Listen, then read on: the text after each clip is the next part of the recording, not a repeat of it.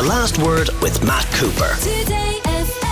John Gibbons is with us for our weekly environment spot. And John, I'm not necessarily just being mischievous and bringing up the issue of Patrick Kielty's carbon footprint if he flies over and back from London to host the Late Late Show, because this is happening at a time when RTÉ is telling its staff to avoid air travel. Uh, that's right, Matt. Good evening. Yeah, they, have issued that that uh, request, if you like, to staff to avoidance of air travel, as they call it, as being part of a, of a, of a plan to reduce the carbon footprint of, of RTÉ itself corporately and also its, its several thousand staff. And uh, I know Dee, Dee, Forbes has sent out a, an email which which includes that and refers to the urgency of addressing climate change, etc., etc. So I suppose it's an unfortunate juxtaposition, I guess, from their point of view, that the whole business of, of a late late presenter being uh, across the pond, as it were, in London and and, and jetting over every uh, weekend to, to run the show. Now, I did have a look at the numbers on this. Uh, it's reckoned to be a Dublin to London one way uh, economy flight, about 150 kilos of CO2, Matt, which is basically 300 kilos kilos a week. Scale that up to the season of the Late Late, we're looking at about nine tons of carbon dioxide. How does that stack up vis a typical Irish person? Uh, you and me, the average Irish person, accounts in full full year for about 13 tons. So Patrick Kielty's uh, late late carbon contribution would be probably three quarters of the average Irish person's thing. So, of course, uh, but hold on, they're not yeah. putting on special flight for him. The seat would be occupied by somebody else if he wasn't in it. Well, of course, but that 150 kilos is just his share of the of the amount of carbon burned by that plane. So if there's 200 people on that plane, then it's 200 times 150 kilos. So if he wasn't on that plane, everybody else's share goes up a little bit. So that that that's that's probably how that argument works. It is interesting though, Matt, that that RTÉ are obviously they're they're putting forward about their various steps to reduce the carbon footprint. Uh, I mean, they point out, for example example, that flying is about 4% of the station's carbon footprint. But looking, if you like, from the outside in, I think there's a tiny, teeny point being missed here. And the point really is the most important contribution that RTÉ can make, if you like, to climate change in Ireland is its role as a broadcaster. It isn't about getting Patrick Kielty to to to uh, take the ferry every Friday. I mean, as I've just described, the, the totality of the impact there is minimal. What really matters with respect is that the national broadcaster steps up and is seen to be a leader in line with government policy, I might add, uh, on the climate emergency, putting it front and central in their programmes. And let's stay with the late late. I did a piece for the Irish Examiner a, a wee while ago uh, around around the late late, just to, you know as usual, throwing my, my climate filter over it. And I had a look back from 1999 to the present day. That's uh, 24 years, Matt. In that time, climate change, if you like, as a discrete feature, occurred twice. So 24 years, 30 episodes a season, so you can do the, the maths on that, over 600 episodes. It appeared twice. And in both cases, they showcased climate deniers. Once in 2009, again in 2011, and from 2011 until 2023, pretty much nothing. Now, the, if you want to improve your, your, your contribution to the national climate debate, let's start having a national climate debate. Okay. Well, let's talk a little bit more about aircraft and airplanes. I mean, what do you make of the fact that Dublin Airport has warned passengers that all its parking is sold out this weekend? That shows you just how busy it is and how many people like bringing their cars to the airport, doesn't it, John? Yeah, it certainly does. Uh, we see in the first uh, four months of the year, which would be a relatively quiet four months, Matt, uh, January to April, it isn't, it isn't high summer, uh, we've had 9.5 million passenger movements through Dublin Airport in the first four months. Extrapolate that to a full year, it will probably come in in somewhere in the region of 35 million. I think their their their target figure is 40 million, but it's something of that order. Now, just a brief reminder: there's five million people in total in the Republic of Ireland. So one of our airports is putting through in one four month period nine and a half million passenger movements. So I'm not a bit surprised that there's a traffic congestion problem at Dublin Airport. Obviously, we don't have a rail connection to the airport. Would you build one? Because, I mean, that would be not just very expensive, but there'd be an awful lot of carbon expended on building a railway line, wouldn't it? Yeah, there's always carbon expended. It's the old uh, omelette and eggs thing, Matt. However, if you're going to build rail lines, and I'm all for building rail lines, as you know, electric, electrified rail lines, I wouldn't be building one to the airport because what you're doing essentially is you're facilitating okay, it might be a carbon friendly way of spending more carbon right? So I would be using that to, to connect up our, our, our communities, our suburbs, etc. I'd be using it to improve. Well, a lot of people now say that if you had a railway line to the airport, the airport would just be one stop. You take in Swords and you take in other parts of North Dublin as well. Yeah, absolutely. If you take it as part of an integrated plan, and I think the, the Dublin Metro plan did include this uh, in its various iterations over the last 20 years, although I gather not a single sod has been turned on this. I know a lot of euros have been turned with consultant fees, but not a single sod has been turned. So sometimes the, the big, the mega projects, especially when you go underground, uh, they they tend to they, they tend to go and die in the weeds. You know, they're building extensions again now to Terminal 1 in Dublin Airport. There's even a lobby developing to have a third terminal in Dublin Airport. What would you think of that?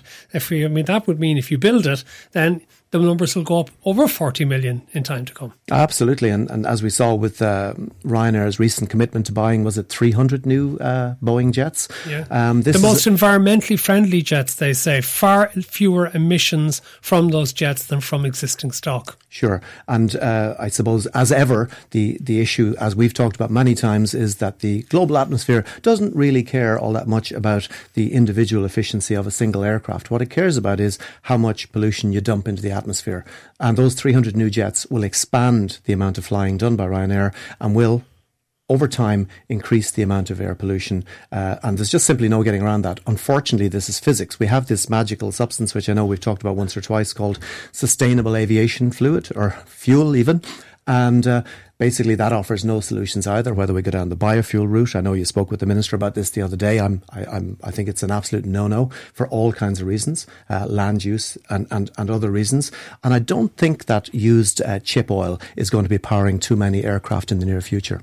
Something I brought up with Eamon Ryan the other evening, and it's also sent in by a listener. What about banning internal flights like the French have? We don't really have that many internal flights, do we? Well, we do have some. For example, we've got Kerry to Dublin. That that's one. Now, Kerry to Dublin is about eighty-seven thousand people flew on that last year.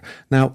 That is competing, number one, with the motorway network, which we've put in at enormous expense. And number two, of course, with oh, I'm sorry, we still need the Adare bypass to get people into and out of Kerry I mean, if you're ever driven down to Kerry, you get stuck in Adare and Newcastle West for enormous amounts of time. Sure. Having having said that, I'm I'm old enough to remember when going to Kerry was like a pilgrimage. Uh, if you were going by car, when it just took, I think, maybe six hours uh, to get to Killarney. So it's improved drastically. You're right. There's still one or two little little little uh, glitches, but relatively speaking, Matt, it's improved dramatically. But obviously, we also have a rail connection, and I think the French point was that if you've got a decent rail connection, you do not want to have internal aviation competing with it. I think it's important to say as well that we pump huge amounts of money into supporting our uh, regional airports, which I think in most cases are basically vanity projects for, for local politicians. Everybody likes to have an airport in their backyard. In most cases, the economic model behind it is, is non existent without subsidy, without huge subsidies. Okay, let's move on to something else away from aviation bees that fly. Tell us about this really interesting, unexpected downside of but some people are thinking as a great environmental measure, raising bees in your backyard, why it doesn't work. That's right. I mean, the, the honeybee is the, is the iconic species for, if you like, for environmental protection. You often even see environmental campaigners out dressed up as honeybees, uh, you know, if you're into that kind of thing. And I'm sure there was a song that said something about grow apple trees and honeybees and snow white turtle doves. It's, it, it really is the quintessence of, uh, if you like, clean environmental. However, what researchers have discovered, this is a Canadian study, Matt, is that areas where honeybees are being uh, farmed, if you like, and by what I mean by farmed is where they're being kept in, in, in either domestic or commercial beehives, right? Uh, areas where they've been farmed, basically the, the, the, the local wild bee populations are being driven basically to extermination. And they found huge declines in the population of other pollinators in the region, but particularly your, your honeybee is sort of like the equivalent, the flying equivalent of the domestic chicken. Think of it, if you like, as a, as a farm animal, right? It produces a product for human consumption called honey. And basically, it flies around. Now, honeybees are quite large by bee standards. They also they have they have, long, they have the ability to fly long range, and they're also very clever. They do that little uh, honeybee dance. That's great because it gives them a, an evolutionary advantage. Not other bee species don't have this. That little dance allows them to guide other honeybees to the, the target. That means they're able to outcompete uh, local, if you like, um, uh, pollinators. Now, if you come along and set up a honeybee uh, hive with, and you introduce, say, 10,000 new bees, they head out in every direction first thing in the morning. And basically, by the time your local, um, the, the native uh, bee which is often the much, wild bee, the, the wild, original wild, the wild bee, the original wild bee, or other uh, flying pollinators. By the time they've uh, woken up and headed out, they found that when they when they arrive along to the various flowers that are available, they're already gone. So it isn't a point of saying that we shouldn't have honeybees. Of course, they have their role as pollinators. In fact, in some countries, they're used commercially. Uh, there's an amazing story in America, for example, where you know these 48 uh, foot trucks they drive from coast to coast with millions of bees on them, and they basically they they drive them say to uh, an almond orchard in California. The bees then pollinate the almond. But as you can see there, Matt, that's a completely commercial exchange. There's no, uh, if you like, um, ecological component to it. Okay, one final one because we are running short on time. But this is a very worrying one how half of the world's lakes have shrunk in size over the past 30 years. That's right. This is a study done basically using satellite imagery from uh, 1992 to the present day. So they looked at nearly 2,000 lakes around the world. And what they found, uh, probably unexpected, or sorry, not unexpectedly, is that there's been a, a huge declines in volume in, in, over half of those lakes. And they did a tot and they calculated that the losses would be the, the equivalent to 17 times the amount of water that could fill Lake Mead. Now, Lake Mead, for those who don't know it, is a gigantic man-made reservoir that actually supplies the water to the Hoover Dam, which is the world's largest hydroelectric dam, at least the largest in the US. Now, Lake Mead has already dropped over a thousand feet because of uh, basically uh, the amount of water drawn down on it, uh, evaporation, uh, overuse. Now, if it drops 100 more feet, Matt, that's the end of the hydroelectric power in Lake Mead. So it's got just 10% left to go. So the impacts, I suppose, around the world, what we're looking at here, uh, we've seen it in Asia, the Middle East, Europe, Oceania, uh, Southern Africa, and most of South America. The major lakes are drying up.